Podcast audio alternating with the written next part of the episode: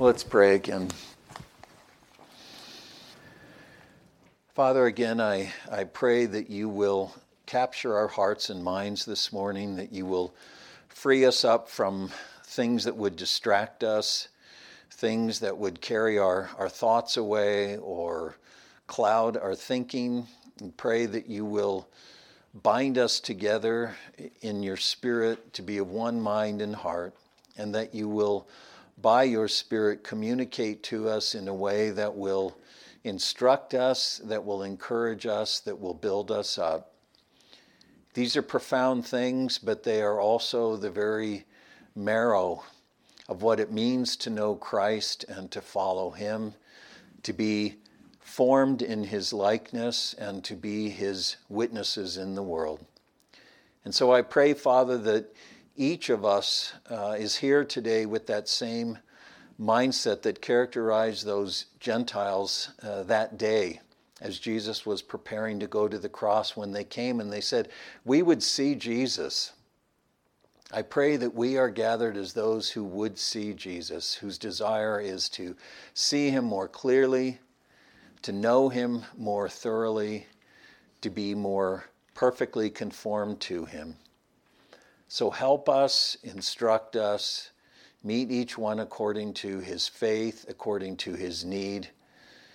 Let Christ be honored and glorified in our hearts and in our minds and in our shared union together as we gather in his name this morning. As always, we ask all these things in his name and ultimately for his sake. Amen. Well, it's been two weeks, as I say, but hopefully you haven't completely forgotten uh, our last time together. And what I tried to do the last time, as we talked about this matter of incarnation, was show how important it is uh, to understand the incarnation in a truly biblical way. And, and people might say, well, I mean, if we have any kind of understanding of incarnation, we know it in a biblical way because it's a Bible truth, right? And so that's how we know about it. But as I said, it's more common for Christians to think of the incarnation in terms of this category called deity and a category called humanity, and how do those two things get stuck together? How do we stick together a divine nature and a human nature, and how does that function in terms of this person that we call Jesus? And it's not that all of that is, is totally superfluous or has no relevance at all. But ultimately, we, to think about incarnation biblically, we have to think about it in the way that the Bible itself presents it and understands it. And it, as I said, it doesn't deal with these issues of, of persons and natures and hypostases and all of the things that are a part of, of the theology, if you will, of incarnation. But the way the Bible treats it is to refer to and to see this thing of incarnation as Yahweh's return to Zion. For centuries, God had been promising that He would return and He would put all things right. He had departed from His temple at the time of the exile, He had sent His covenant people away. He had desolated the temple. He had desolated the city of Jerusalem. He had desolated David's throne. The whole kingdom was, was totally uh, desolated. And yet, through all of that, was the promise that God would return one day and he would liberate his people from their captivity. He would restore them back to himself and he would again take up his place in their midst. And as we've seen, hopefully we understand at this point, it wasn't just about restoring himself back to Israel, but it was ultimately about him restoring Israel so that Israel could fulfill its own function in his purposes. Which is that they would be the light of the nations. They would be the means by which God's blessing would go out to all the families of the earth unless and until Israel would be Israel indeed, the curse could not be addressed. The nations would dwell in darkness. The creation would remain estranged from God. So Israel was that chosen instrument, the election of God for the sake of the reversing of the curse, for the sake of restoring all things back to God, even as we've seen ultimately that God would become all in all that all things will be summed up in Christ Himself. And so that's what Israel was waiting for, not just for God somehow to return or to forgive them in some sort of personal way, but that His purposes for the world would ultimately, ultimately be realized. And that return of God to reconcile Himself to Israel as His covenant people and to, in that way, uh, uh, enable Israel to fulfill its calling on behalf of the world. That's how the Bible understands incarnation. That's the way in which the Lord was going to return and accomplish that. That's how that actually played out. And we talked about uh, last time also the fact that at the center of that is this relational dynamic the sanctuary language, the language of the dwelling place of God where he meets with and encounters human beings. Ultimately, most narrowly, where he met with and encountered Israel itself, his dwelling place. He was going to return to his sanctuary. And that idea of the sanctuary or sacred space the place where God encounters and meets with human beings in his world, that was introduced in Eden already at the very beginning in the creation account. And it keeps moving through as a constant theme through the Old Testament, ultimately finding its point of, of substantial fulfillment in the incarnation. That's where God now becomes present in and connected with, communicative with, interactive with his created order. So, incarnation shows us that God would be fully and manifestly present and operative in his creation, not just by returning to a place in some sort of abstract way, but by joining himself to his human creature in and through Jesus, the singular image Son. That's how Paul could say that God's work in the world is being directed towards this goal of summing up everything in his creation in his Son, so that God himself will become all in all. And that summing up idea is that everything in the created order would find its identity, its function, its truth, its ultimate flourishing in and through and in relation to Christ himself. Everything centered in him. So the incarnation, then, as we saw last time, underscores that God is known in his creation in terms of his essential relation to man. And on the other side of that, that man is known in terms of his essential relation to God. You can't have a doctrine of God without a doctrine of man, and you can't have a doctrine of man without a doctrine of God.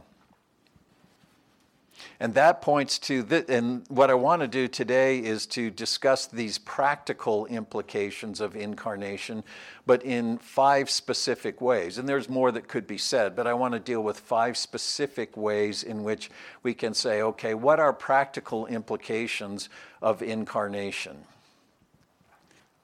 And the first is maybe the most general, and I think one that is often missed, which is that the way in which we know God is back through incarnation. You begin with Jesus as the New Testament reveals him and work back to knowing the God of the Scriptures. Why is that important? Because typically we do the opposite. What we do is we start out by saying, okay, who is this being called God? What does the Bible tell us about this being called God? And then we start compiling a catalog of divine attributes and qualities, you know, omniscience, omnipotence, omnipresence, holiness, sovereignty, whatever, a bunch of categories and qualities that we say, okay, this is what defines the being of God. And then what we do is we say, okay, if Jesus is fully God, then we try to impose those attributes and those qualities onto him.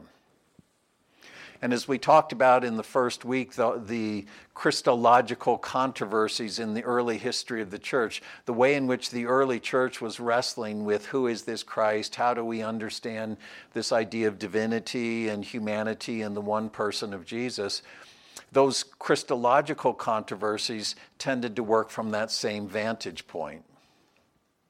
Working from the, the nature of this thing called deity and trying to now reconcile that somehow with humanness. An example that we can think of even in our own time is where you see Christians wrestling with this idea okay, if Jesus is fully God, then how come he didn't know everything? How could he say, you know, no one knows the day or the hour except my Father? How could he have to be dependent on the Spirit for the miraculous deeds that he did? He's God. How come he didn't know everything? God is omniscient. Why did he need to be empowered by God to do what he did? He was God. He didn't need any power from some outside source. You see what I'm saying? And so, what we do is we tend to look at things back through the lens of defining Jesus in terms of a catalog of attributes and then trying to figure out how that works in the case of his own human existence. But as startling as it may be, biblically, we have to actually work back the other way which is that if it's true, as we read in Colossians, that in him all the fullness of deity dwells in bodily form, and as John puts it, that he is the exegesis of the Father. No one has seen God at any time, but God, the only begotten Son, has fully explained him. And Jesus himself said, What? If you've seen me, you've seen the Father. That means that if in trying to understand this being of God, the God revealed in the scriptures, we have to work back from the historical Jesus revealed to us in the pages of the New Testament back to this God. We work from Jesus back to God. Because it's in Jesus that we see in a way that is manifest to us discernible to us, physically present with us. In Jesus, we see the full revealed operative truth of who God is. So we don't work from a catalog of attributes back to Jesus. We work from Jesus back to who is the God that the scriptures reveal. And first and foremost, as he is the God of Israel for the sake of the world, right? And ultimately unto the whole creation. So that's the first thing as an implication of this is how do we even do this thing called coming to know this God that is revealed in the Bible? We know him in Christ. And the truth is that unless we know Christ in truth, we do not know the living God in truth.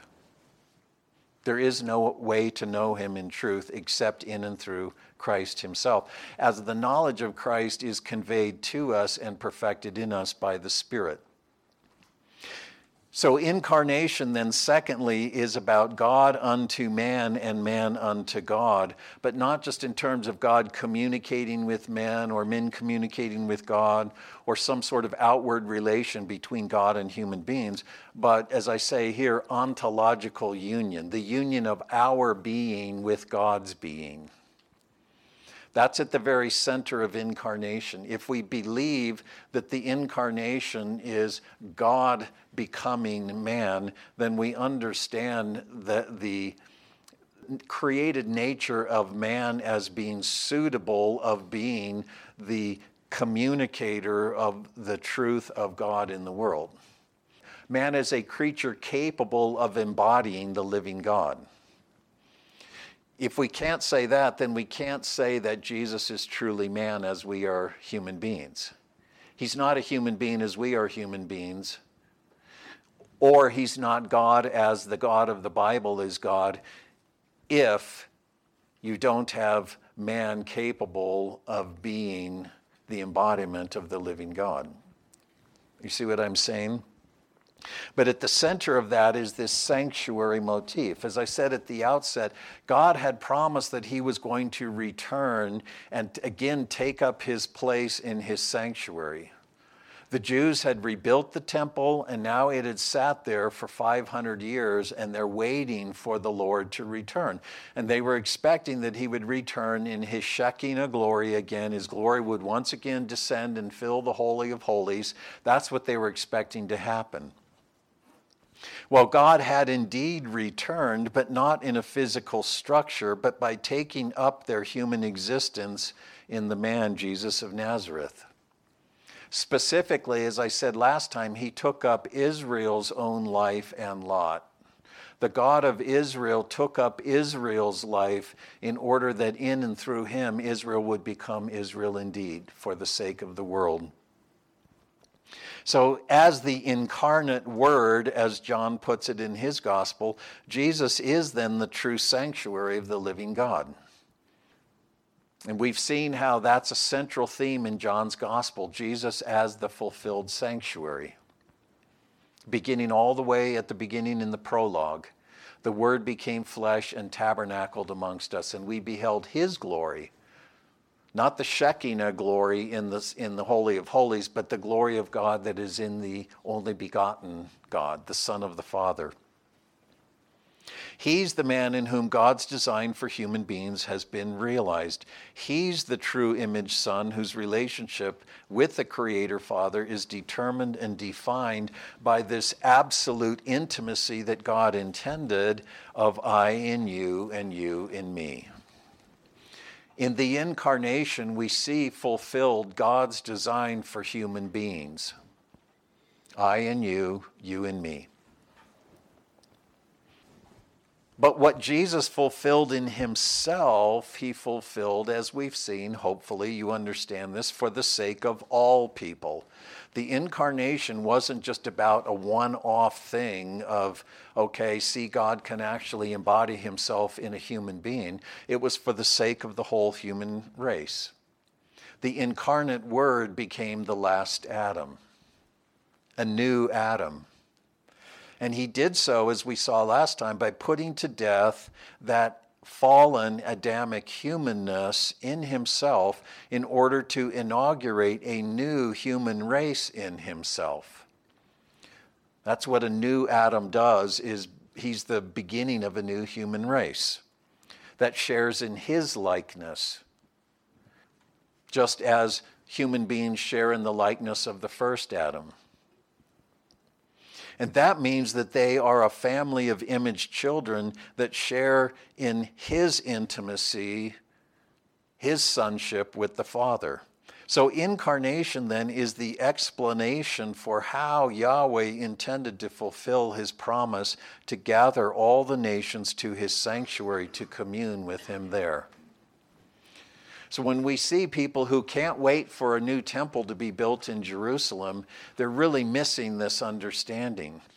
This is the way in which God was going to restore his temple and draw all the families of the earth, all people. This is Isaiah 2, right? In the last days, the mountain of the house of the Lord will become the chief of the mountains, and all the nations will stream to meet with Yahweh at his temple on his holy mountain. This is the way in which God was fulfilling that promise. So, the sanctuary idea that God's design for his creation is to become perfectly intimate with it, but through an absolute intimacy with the human creatures that are created in his own image and likeness. And I and you, you and me. That's the way in which God would be perfectly present and intimate in his creation. So, what does that tell us then? It shows us that Jesus isn't just an example to be followed. He's not just an avatar, he's not just a good example. You know, what would Jesus do? Be like Jesus. He's not just an example to be followed, although, in a certain sense, he is an example to be followed.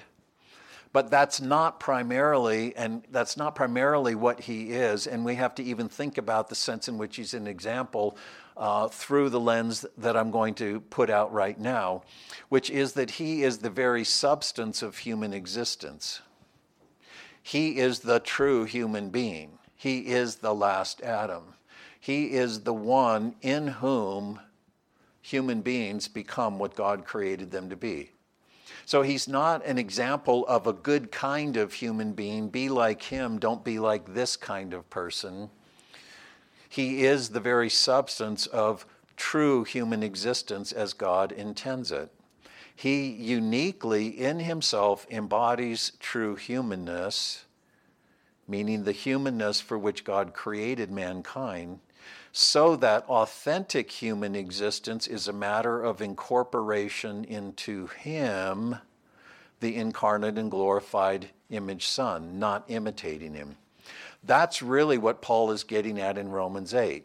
Those he foreknew, he predestined. Those he predestined, he called. Those he called, he justified. Those he justified, he glorified. Doesn't say one day they'll go to heaven and be glorified. That all that whole thing together is is the glorification of man and the glorification of individual humans who share in Christ's glory. If we are joined to him, if we're incorporated in him, then we are already sharing in his glory as those raised up in him, seated in the heavenly realm in him. Sharing in his glory as the resurrected, ascended, enthroned image son. That's what Paul's getting at there. Not you're going to go to heaven someday. He is man unto mankind, but as the last Adam. He's the first fruit of God's new creation. So the issue is being found in Him, becoming truly human in Him, not following Him as a good example of a person who behaves the way God wants us to behave. Well, what's the implication of that? It has huge implications for how we understand this issue of salvation, personal salvation. Typically, and we can probably all relate to this, but typically in Christian circles, salvation is viewed in forensic terms, meaning in legal terms, as God addressing a person's violation of their obligation of obedience to his revealed standard. You've broken God's law. To get saved is for God to deal with that violation of you being a lawbreaker, violating his revealed standard. So if you're saved, it means you've been cleansed from the guilt and the defilement of your disobedience. God has now forgiven you and he has brought you into a right standing. You have the righteousness, Jesus' moral perfection, his perfection under the law reckoned to your account. And therefore, you now have a right standing with God. So, even if then we think about this idea of the new birth or regeneration or whatever, that's understood through that same lens. So that to be born again means that now I have the capacity and the resource by the Spirit to be obedient in a way I wasn't before. In other words, now I can become a lawkeeper. I, I, I, can conform to the obligation of obedience that is put out in God's uh, standard, however we envision that generally understood in terms of this idea of law. But, but God has revealed a standard to which people have to conform. And so now, by the Spirit, we are enabled to become obedient in a way that we couldn't before. So it's not viewed in this sense of new birth as being, again, incorporated into Jesus, as Paul puts it we've died and our lives are hidden with Christ in God. That's a whole different thing than simply now I've been given ability through the Spirit to be obedient to God in a way that I couldn't before. In a way that to some extent approximates Jesus' own perfect obedience. I can never be perfect as he was perfect, but at least I can be aspiring to that standard now in a way that I couldn't before when I was unsaved. But if personal salvation is indeed, as we're talking about, becoming one spirit with the triune God, being taken up in the life of God through union with Christ by the Spirit, if that's what it really is to be saved, then it, it adds a whole new dimension to this idea of personal salvation. We no longer have independent existence as human beings. See, we think in terms of there's a God out there, I'm here, I've done some things wrong, He's not happy with me. How do I get right with Him so that when I die, it will go well for me instead of going badly for me? And really, the existence of anybody else or their circumstance is totally irrelevant all that really matters is my own lot with God, how I stand in relation to God. And as you've heard me say before, we often tell people eh, when we proclaim the gospel to them, we say, Jesus would have died for you even if you were the only person. God loves you so much, Jesus would have died for you even if you were the only human being because he wants you to be saved. And, and see, it misses the whole point that God's intent was never to have this be an individual thing. You've heard me say so many times through the, the years God's intent is not a bunch of saved individuals inhabiting a place called heaven, but the forming of a new human organism that consists of human beings woven together into a human organism that draws its life and its, its vitality from Christ, who is the head. This is Paul's body imagery. So, if we are believers, if we are saved, we don't have any individual independent existence anymore we, we don't exist as independent, individual, autonomous, self directed, self motivated, self seeking individuals. The truth of each one of us is in the whole of the body of Christ, ultimately under the headship of Christ Himself. And that's a radical thing to be confronted with, right? And we certainly don't tend to think that way as Christians. But again, incarnation is about what? God becoming one with human beings by taking up their own existence into his existence. If we are saved, we are taken up in the life of God in that way. And therefore, we are joined together in one spirit with every other person who is also taken up in the life of God. We're members of one another. Paul says Christ is one, and yet Christ is many. Christ has many members. Right?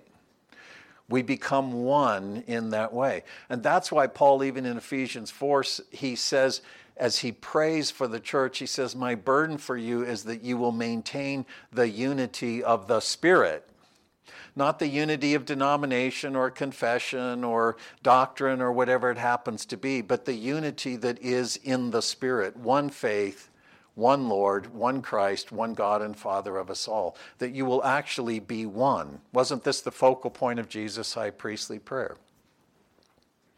So, incarnation brings a whole profound uh, shift to our understanding of what it means to be saved, and even what it means to be saved, not just as we ourselves, but as we become a part of this thing called the church or the body of Christ. And given the fact, again, that, that this sanctuary imagery is at the center of even how we understand incarnation, uh, it's not surprising, it shouldn't be, that the same sanctuary language, the place of God's habitation in relation to his creation, that that same language is taken up with respect to the church. Psalm 118 the stone that the builders rejected has become the cornerstone. This is marvelous in our eyes. This is God's work. It's marvelous in our eyes. Well, the New Testament writers, the early Christians, took up that idea and they said Christ is the cornerstone of God's sanctuary, but he's building on that cornerstone all of those who become living stones in him. This is 1 Peter 2, right? Paul says, Together you are becoming the sanctuary of God in the Spirit, the dwelling of God in the Spirit. You, having come to Christ, the living stone, the chief cornerstone, are becoming living stones in Him to be built into a spiritual house. In that way, as the sanctuary of God, offering spiritual sacrifices acceptable to God. Note that there's nothing individual in that. It's as the sanctuary of God, the true dwelling of God that has Christ as its substance, the chief cornerstone, that we live out this thing called the Christian life and offer spiritual sacrifices pleasing to God. So we have to rethink personal salvation in terms of incarnation.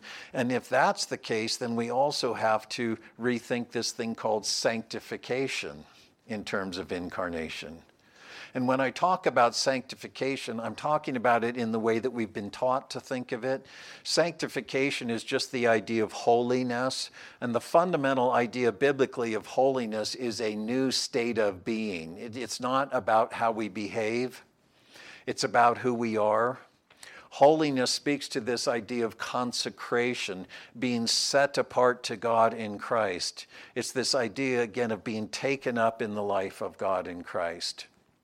But here, what I'm referring to is the way that we tend to think of sanctification, which is the practical holiness of the Christian life, what it means to live the Christian life and grow in our faith in Christ. That's what I'm getting at here. But that has to be rethought too. Where we think of salvation, our personal salvation, in forensic terms of God has a standard. I failed his standard. Jesus kept the standard. If I believe in Jesus, then now that perfect compliance with God's standard gets put into my account. When we believe that that's the issue, that God wants us to keep a standard, then we see our sanctification through that same lens. So, as I said, now what we say is okay, I'm justified by faith in Jesus, uh, but I'm essentially piggybacking on his perfect conformity to God's standard. We are saved by works, we're just saved by Jesus' works.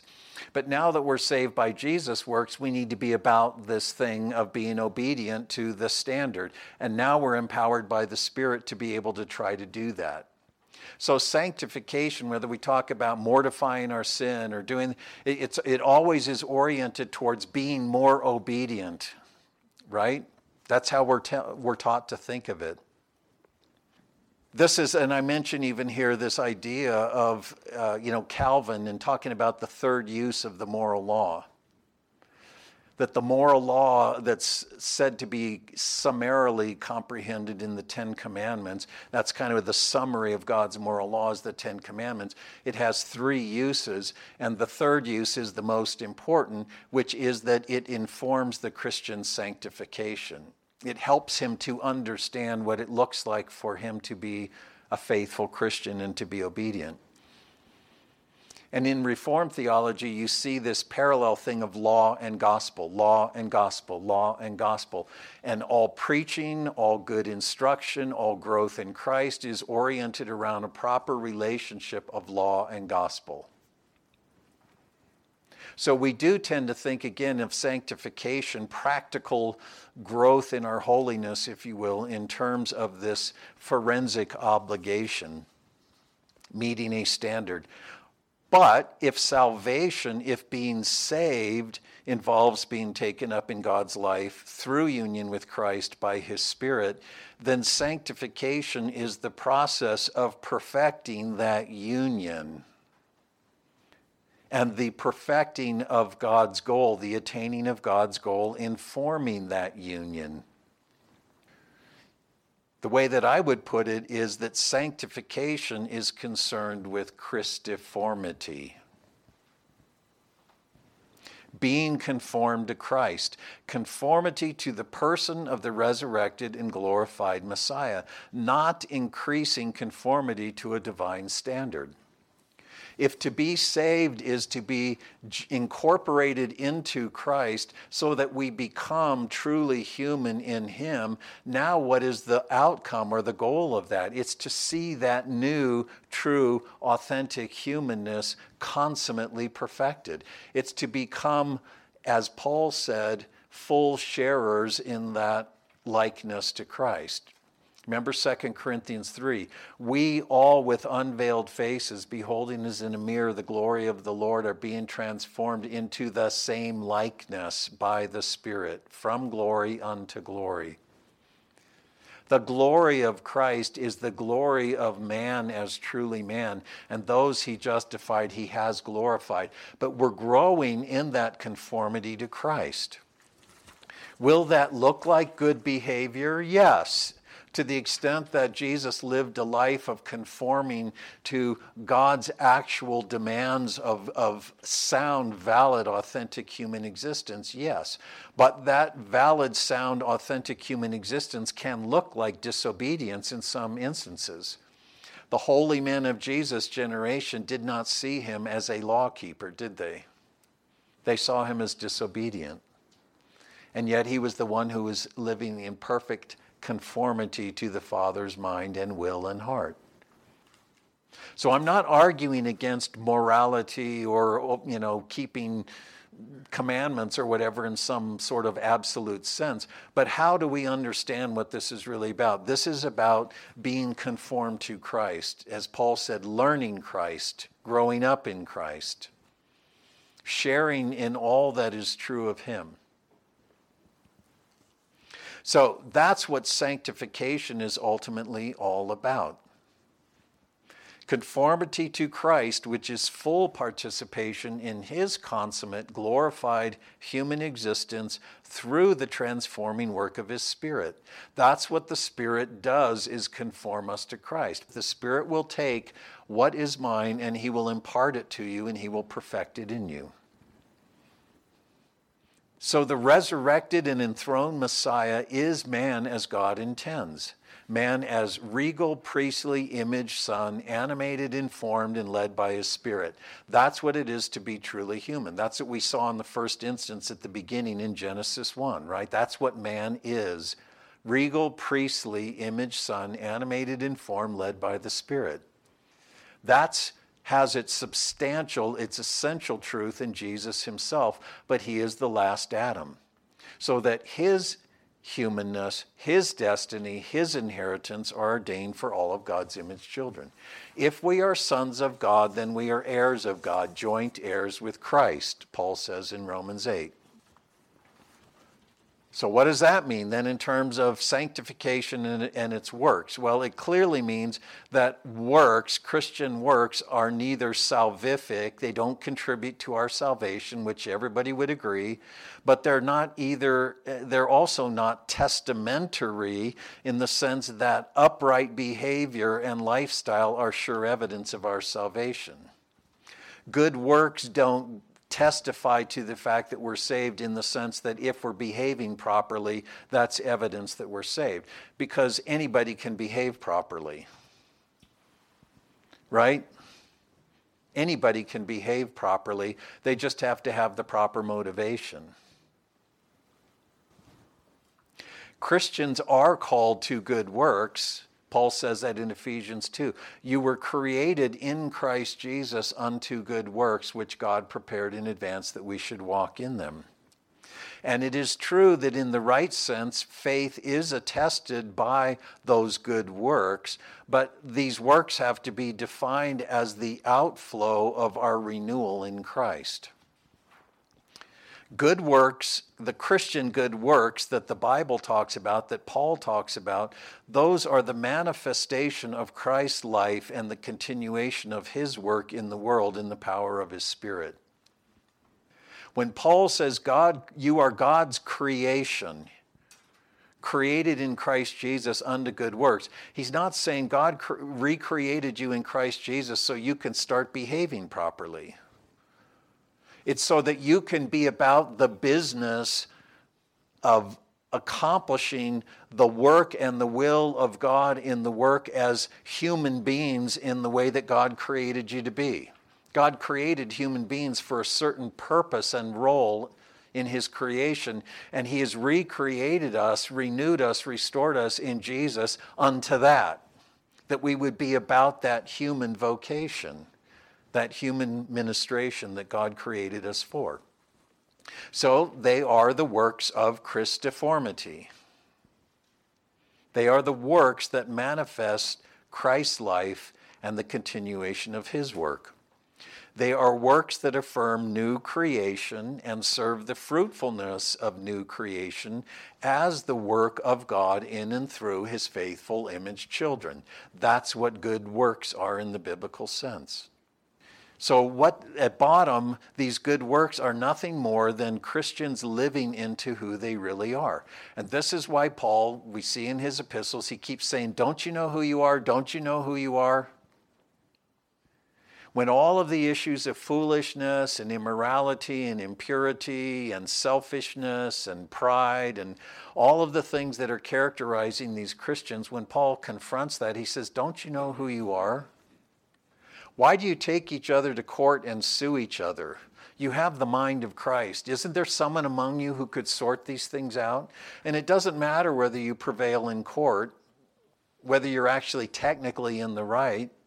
The fact that you go to unbelievers to uh, adjudicate these things for you, you've already lost. You've already compromised your testimony. You've already lied against the truth. Don't you know that we're going to judge angels? Isn't there someone among you who can judge these things?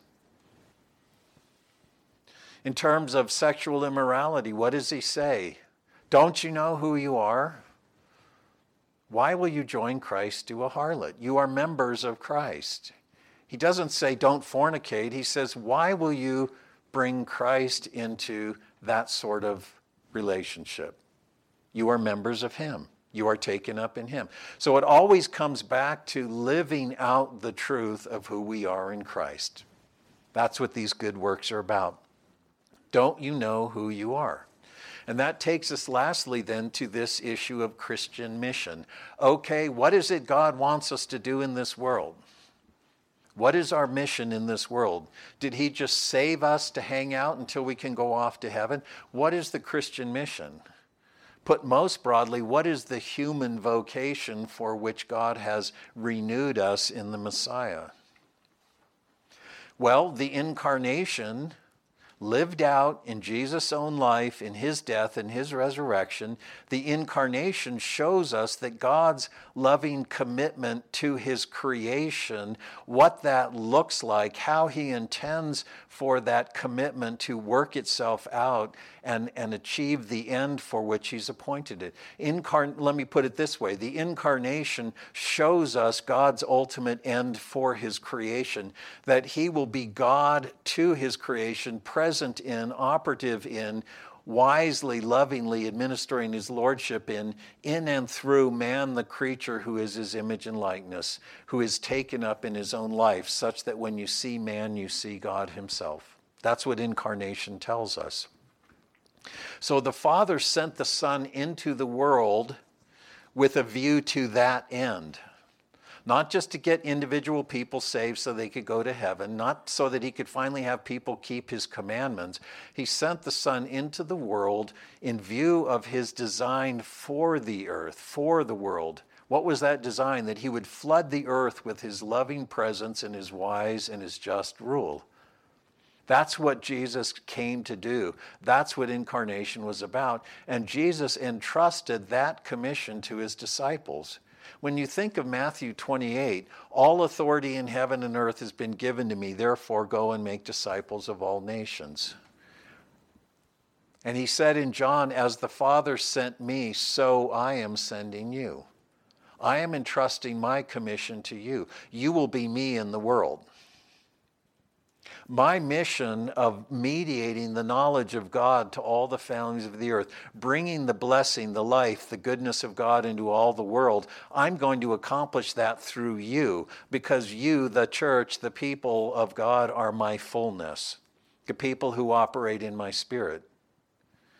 It's good for you that I go. Unless I go, the Spirit will not come. But when He comes, then the works that I have done, you will do, but greater than that because of the Spirit. You will carry out, I will carry out in and through you the mission that God sent me into the world to accomplish.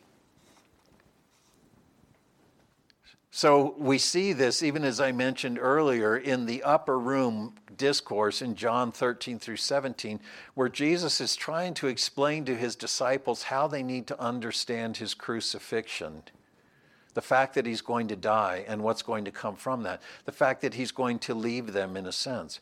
And he says, I'm not really leaving you. I'm going away for a time, but I'm coming back to you. And I'm returning to you in my spirit. And in that day, when I do return to you, then you will understand that I'm in the Father, the Father's in me, and I am in you. And my Father and I will make our place with you I'm going to prepare a place for you. What is that place? That you will be taken up into the Father's own life by being joined to me in the Spirit. And you, my disciples, you, my people, will become one as the Father and I are one. That's the goal that God has. And that's the mission that he was entrusting to the disciples. His high priestly prayer, then, as the high point, the climax of that instruction in the upper room, showed them what this was really ultimately about. God filling his world through a human race in which he is one, them in him, him in them, in and through the Messiah. So it shows that the Christian mission isn't about soul winning And by that I mean, you know, we soul winning is going around and getting people saved so that they can go to heaven when they die. Getting people to believe in Jesus so that they can be forgiven and go to heaven. And, and we say, okay, oh, I got this person to pray the prayer. Oh, this person got baptized. Oh, this person is saved. My work is done. No, it's not about soul winning. That's not what our, our mission in the world is. It's about the ministration and the cultivation in the world of the new creation and its fruits. It's ministering the life of Christ, who is the beginning of this new creation. Does this involve proclaiming the good news of the gospel? Yes. But it's the good news of God's triumph in Christ, which is that in the Son, the Father has inaugurated his new creation. It's not about trying to give people a salvation formula to get them into heaven. The gospel proclaims Christ's lordship as king over this inaugurated kingdom of God's new creation. So the gospel calls people to forsake the old order and its pattern of being human that's defined by the curse and they're to become truly human by embracing life in the last Adam. They are to embrace the Messiah in the sense of taking hold of him to become sharers in him, being incorporated into him, becoming human beings indeed. Not just getting forgiven of their sins. And that's what Jesus meant when he challenged his disciples to take up their cross and follow him. If anyone would come after me, let him take up his cross and follow me. And we read that and we see it in terms of Jesus calling us to give up all of the fun things in life and live an ascetic lifestyle and, and drink water and eat kale and live in a, a monastery for the rest of our lives. Take up your cross. And that's not what he's getting at he was calling, he was telling his disciples that whoever would follow him, whoever would be his disciples, must follow the path that he followed. They have to also condemn and oppose this Adamic humanness that they share, that he was born into, that he condemned, that he opposed, that he put to death through his own faithful sonship that culminated with the cross. What Jesus is calling his disciples to in taking up their cross is that he's calling them to a self denial that consists in renouncing and forsaking our pseudo life under the curse, the human life that we know, however good, however moral, however bad, however religious, however irreligious, human life as we know it, to renounce and forsake that to find our authentic life, the life for which the Creator created us, which is the life that is in Jesus Himself. That's why Jesus said, Whoever would keep his life must lose his life, and whoever loses his life, for my sake and for the sake of adherence to this good news, embracing this good news, will find his life. You have to lose your life to find your life. Well, that doesn't make sense unless it's understood in this way. And that's what Jesus was trying to get at. That's what it is to take up your cross. That's what it is to live a life of sanctification. So we're calling people to that. That's what Christian mission is about the good works of new creation. And if that is what this good work, if that's what our mission is about, then it pertains to the non human creation. We've talked about this as well. This isn't about soul winning, just trying to get people into heaven. If this is about the work of new creation, it pertains to the non human creation as well. It proclaims Jesus' lordship over all creation. In Him, Yahweh, the true and living God, has taken up his everlasting reign as king over all the earth. This is what the gospel proclaims. And this obligates his subjects, ultimately the whole creation, to uphold and administer his lordship in every arena of life. This is the human vocation that we would be God's vice regents, that we would administer his wise, loving, just lordship over the earth. And therefore, it involves not just spiritual concerns of people's lives and you know their spiritual issues and like I said getting them saved. The Christian mission concerns the whole created order. This is the answer to Christian environmentalism or politics or economics or civics or the arts or whatever it may happen to be. Ultimately, Christian vocation, Christian mission pertains to the whole creation because what incarnation is about is the beginning, the, uh, the substance of God's ultimate design to sum up everything in His Son, that God would become all in all. He's reconciled the whole creation to Himself. We've got to be about the whole created order as we experience it this planet, this earth, this world. The Spirit who imparts salvation is the Creator Spirit, the Spirit who is now the Recreator Spirit. And that work of recreation is directed towards the whole of creation, ultimately being renewed, gathered up, and glorified in the image Son. That's Romans 8. The creation is waiting for the revealing of the sons of God so that it too can be brought into this renewal. These are just some of the core practical implications of incarnation, but hopefully you see they're profound.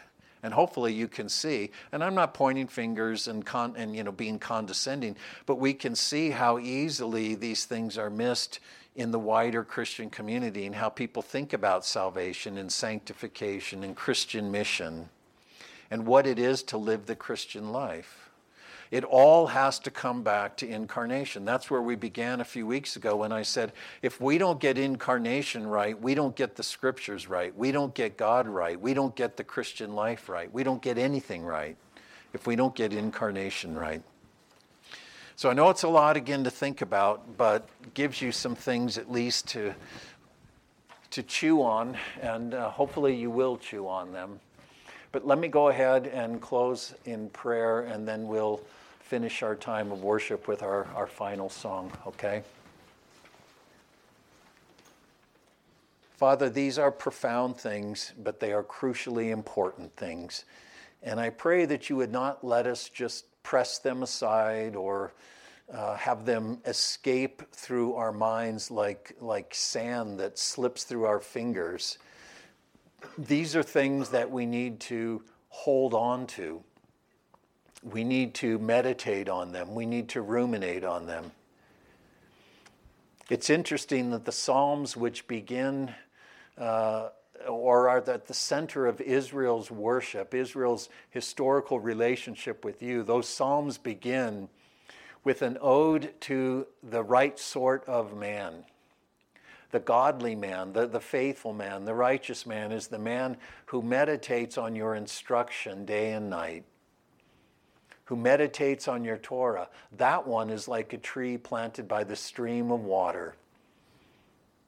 Its leaves never wither, its fruit comes in season. In everything that it does, it finds prosperity, the prosperity of the flourishing of an authentic life that tree that sits by an ever flowing stream.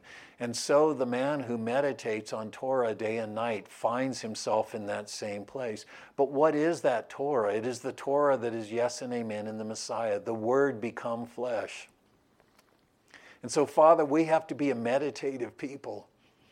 We have to be a people who consider these things deeply and who strive and pray and seek from you that they will be not just formed in our minds, but that they will be fleshed out in our very beings. That we will become people who are defined by these truths, people of the Messiah, people of the Word become flesh. So help each one. And Father, convict each one. Help us to find the time and the energy and the interest, the zeal we find time for the things that are important to us. And I pray that this would be something that would be the priority in our hearts and minds, not because it has to be, but because it is our soul's delight. The thing that we feed on, the thing that nourishes us, the thing that fills us up, as Jesus said, the thing that delights us, the food that is to do the will of the Father, which is that in all things we would be conformed to the likeness of Christ, and so testify of Him faithfully in the world. So meet us in that way, and Father, help us to be encouragers of one another in that way, to spur one another on towards love and good works, these works of new creation, these works of Christiformity. Give us grace, give us strength in these things. We pray all of these things in the name of Christ our Lord. Amen.